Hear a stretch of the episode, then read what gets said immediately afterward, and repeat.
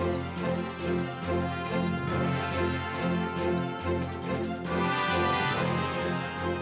国大ラジオ講座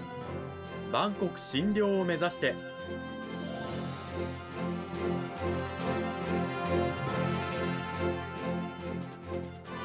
番組タイトルにある万国診療とは世界の架け橋を意味する言葉です。この番組はアジアの十字路に位置するここ沖縄にある沖縄国際大学で日々どのような研究や教育が行われているのかを発信していく番組です。案内人はラジオ沖縄アナウンサー小橋川響が務めます。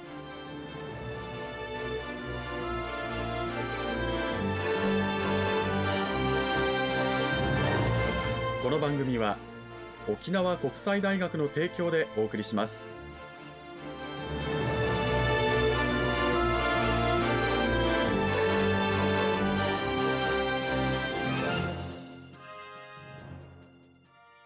沖国大ラジオ講座今週は先週に引き続き沖縄国際大学総合文化学部社会文化学科の石垣直樹先生をお迎えしてお送りします。講義タイトルは文化人類学。沖縄及びアジア太平洋地域の社会文化を学ぶことの意義となっています。今週はですね、先生が大学で受け持っていらっしゃる講義について少しお話を伺っていきたいと思います。あの、先生が担当されていらっしゃる講義の一つに、沖縄文化入門というものがありますけれども、これはどういった内容なんでしょうか？はい、えっ、と、これは、あの、社会文化学科の、私の所属している文化、社会文化学科の、え1年生向けのえー必修科目の一つでして、はいえー民族学、人弁の民族学ですね、の先生と半分半分で私担当している科目なんですけれども、うん。おーまあ、我々、私も沖縄出身ですけれども、じゃあ沖縄のことをしっかり勉強してきたかっていうとなかなかそういう機会はなかったんじゃないかなということで、えーただ、うちの学科には沖縄の社会文化、えーえー歴史に関心を持つ学生さんが来ますので、うんその学生さんたちに、えーまあ一つ一つのトピックを紹介しながら、沖縄文化、こういうふうに仕組みになってるんですよ、こういう世界観があるんですよというようなお話をしてます。はい。あの、詳しくはどういった内容があったりするんですか？はい。えー講義としては、あのおまあ、もう一人の先生はですね、エイサーや綱引きとか、あと、まあ、制御ですね、農耕とか漁業、漁漁業とかそういうことを話されているようですけれども、私の方では、まあ、私は人類学ですので、えー先ほど、あの、先週から強調しているように、アジアの中で、もちろん日本との比較も大事だけれども、中国だったり、韓国だったり、えーというのと似ている文化もあるんですよというようなところにも気を配りながら、えー沖縄の文化のいくつかのトピックを紹介していくということをやっています。例えばですけど、はい。えー親族であったり、えーお墓とかお葬式とか、あとは宗教、女性の霊的な優位とかですね。はい。あとは年中行事の話とか人生儀礼とか、そのあたりの話をしています。うんこのあたりでもやっぱりアジアのその他の国々との共通点なんかもお話しされたりするんですか？はい、そうですね。まあ、基本は、まあ、言ってしまうと、確か、同じ日本なので、日本国なので、日本的な文化はたくさん、あの、沖縄にあることは間違いないんですが、はい。ただ、沖縄を理解するときに日本との比較だけでは足りないところがありますよということで、えー例えば中国であったり、朝鮮半島であったりということを紹介しています。えっ、と、具体的に言うと、先ほども、あの、先週もちらっとお話ししましたけど、門中の、門中の制度がありますけれども、はい。確立されていくのは、えー17世紀1600年、薩摩が入ってきて以降に、徐々に徐々に、あの、し、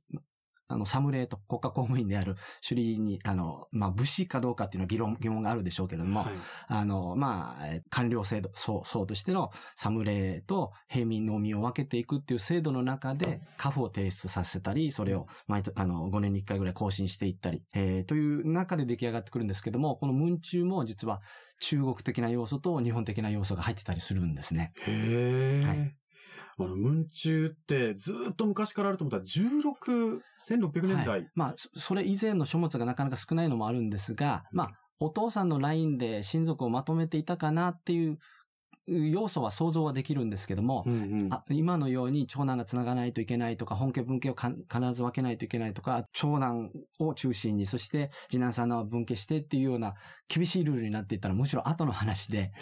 実、はその歴史的な過程の中で徐々に徐々に、でまた、ですのでまあ中国的な要素で血を大事にするっていうのもあるんですが、むしろ本家文家関係を分けるっていう考え方は中国にないので、うんうんうんむしろ、実はちシステム、構造からいくと韓国の親族制度に近いんですね。へえ。で、もっと言うと、韓国にも同じ文中と書いて、文順って呼ばれる、あの、ほぼ文中と同じような組織があるんです。へえ、はい面白いですね。もう日本的な要素、中国的な要素、はで、朝鮮的な要素、はい。い、ろいろあるとはい。いうことで、まあ、文中一つとってもはい。これですから、はい。例えば、あの、人生儀礼、まあ、はい。妊娠、出産、はい。成人とかね、はい。結婚、まあ、あの、お墓とか、まあ、はい。いろいろなところを見ていくと、もはい。う本当に多岐にわたって、一つ調査するだけでも大変そうですね。そうですね。なので、私も 全部自分で調査したわけではなくて、いろんな本、先行研究なども参考にしながら学生に紹介していってるんですけれども、あと、まあ、一つ二つご紹介するとすると、はい。えっ、と、例えばハーリー行事が、あの、5月、旧暦の5月4日のハーリーがありますけれども、はい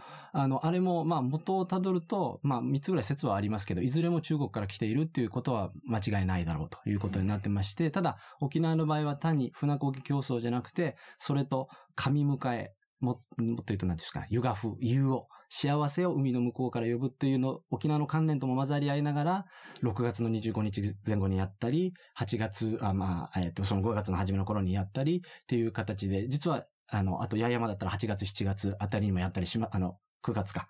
えーやったりもし、やったりしますけれども、そういうふうに外部の文化を取り入れながら、沖縄風にアレンジしてきたっていうところが沖縄の文化の特徴だと思うので、うんそれはぜひ若い人た、若い人たちというか学生たちに知っていただきたいなと思ってます。はい。えそうした沖縄文化入門という講義から始まって沖縄をまずは知ってもらうことからはい。始まり、はいそして続いて、まあ、アジア文化概論とありますが、これは少しと言いますか、だいぶ広くなってますよねそうですね。はい。どういった内容の講義なんですか、はいえー私がまあ台湾調査してきた経緯もありまして、えーまあ東アジアを中心になんですけれども、ちょっと私も欲張ってですね、はい。あの、中国、はい韓国、あ、まあ、朝鮮半島ですね。そして台湾やって、それから日本を一回、あ、その前ですね。韓国の後に、朝鮮半島の後に一回日本をやって、台湾三回やって、東南アジアを二回やって、最後は太平洋の島々。そして最後はハワイで終わります。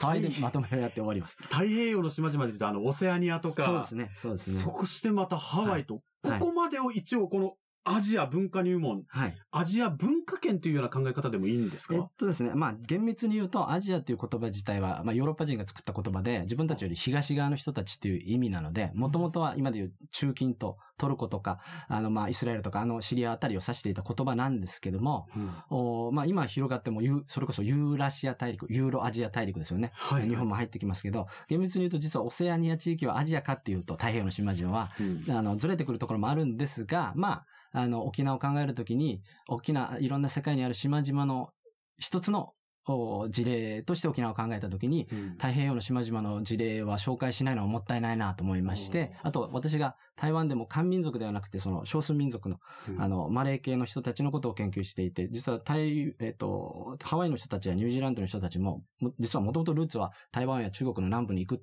行き着くってことはもう分かっているので、うんうん。あの、その、えーオーストラネシアって言うんですけど、そのつながりの中でハワイのことも紹介するようにしています。私が強調しているのは、文化的には実はですね、オセアニアと直接沖縄がつながるかというと微妙なところはあるんですけれども、ただ、、島々の歴史を考えていくときに、例えば太平洋の島々も山があって高いところは川があるので、えー、灌漑農耕が十分にできると。ただ、沖縄も宮古島とか竹富島とか平たい、ひあの、低島って言いますけど、平べったい琉球珊瑚礁の島々は、実は水が利用できないので、まあ、泡を作るか芋を作るか麦を作るかしかできないということで、えー沖縄に住んでると気づかないんだけれども、太平洋の島々と比べると、あ、沖縄の地理ってこうなってるんだなっていうのが勉強になったり、あとはまあ歴史などもですね、あの文化復興とか言語復興なども、あの、勉強になるかなと思って紹介しています。はい。はあ似たような地形、地理から分かる文化的な側面みたいなものが、はいはあ、あるんですね。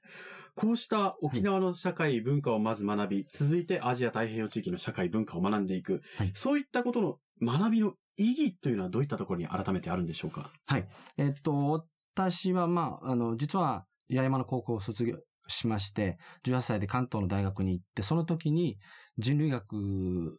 沖縄のことを勉強したくて、はい。まあ、民族学よりは範囲が広く、世界のことが勉強できるかなと思って文化人類学を選んだんですけども、えーそういう経緯もあってですね、私自身が常日頃思ってるのは、沖縄に今幸運なことに帰ってくることができたので、沖縄の学生たちに教えたいのは、沖縄を大好きになることはとっても重要なんだけれども、うんせっかく沖縄をよく経済界の人たちや県庁が行ったりしますけども、沖縄を中心に、あの、20億人がアジア地域に住んでいて、その中心に沖縄があるって言うんですけれども、実は、でも、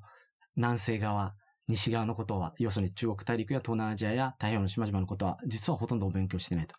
えー沖縄がこれから観光1000万人、さらには1000数百万人、外国人観光客も増やしていこうというときに、沖縄の人自身が沖縄のことを理解し、なおかつアジア的な視野で沖縄を理解する人材が増えないことには、観光客が来てもらっても、沖縄の文化を紹介できないと。うん例えば、ハーリーありますよって言っても中国の人が、いや、うちにもありますよ。いろいろ似てる文化たくさんありますので、はい沖縄の文化を外と比較しながらちゃんと説明できる人材が、ますます未来に必要になってくるんじゃないかなと思っています。はい。やはりこう、沖縄の得意性であったり、沖縄独自のものっていうものを、うまくこう、これから活用していくには、足元に立ちながら広い視点を持つ。はい。そのために、こういった文化人類学、学んでいく必要があると。そうですね。うんはい。あの、あの、個人的には、まさしく、あの、タイトルにもありますけど、万国診療ということを本当の意味で考えたときには、人類学的な知識というのは絶対必要になってくるんじゃないかなと思っています。ぜひ、あの、興味があるという方はですね、沖国大の石垣先生の研究室のドアを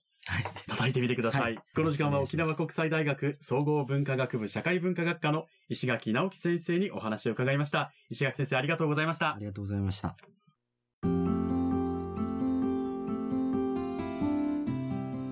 2週にわたって石垣先生をお迎えして、まあ文化人類学、沖縄やアジアについてお話しいただきましたが、あの、沖縄国際大学では、あの、地域に開かれた、まあ、誰でもこう、はい。聞ける公開講座みたいなものもありますけど、石垣先生はそういったこと、ところで講義をされたりとかっていうのはあるんですか？あの、大学入門講座でしたかね、なな2種類ぐらいあるんですけれども、はい。まあ過去にも、あの、県立休養高校でに1回、2回ぐらいですかね、うん。あの、修学旅行をしているので、そこでお話をしたり、あと、えー、ハイバル町の商工会だったか、そういうところにもおよよ呼ばれたりして、うん台湾のことを紹介したりするという講義をしたことは何だ何回かありますね。うんはい。今後沖縄国際大学内でもしあの県民向けのね地元の人たち向けの一般の公開講座なんかがああった際は、はいぜひぜひ皆さんあの石垣先生のあ、はい。よろしくお願いします講。座に足を運んでみてくださいこの時間は沖縄国際大学総合文化学部社会文化学科の石垣直樹先生をお迎えして2週にわたりお話をお伺いしました石垣先生改めてありがとうございましたありがとうございました。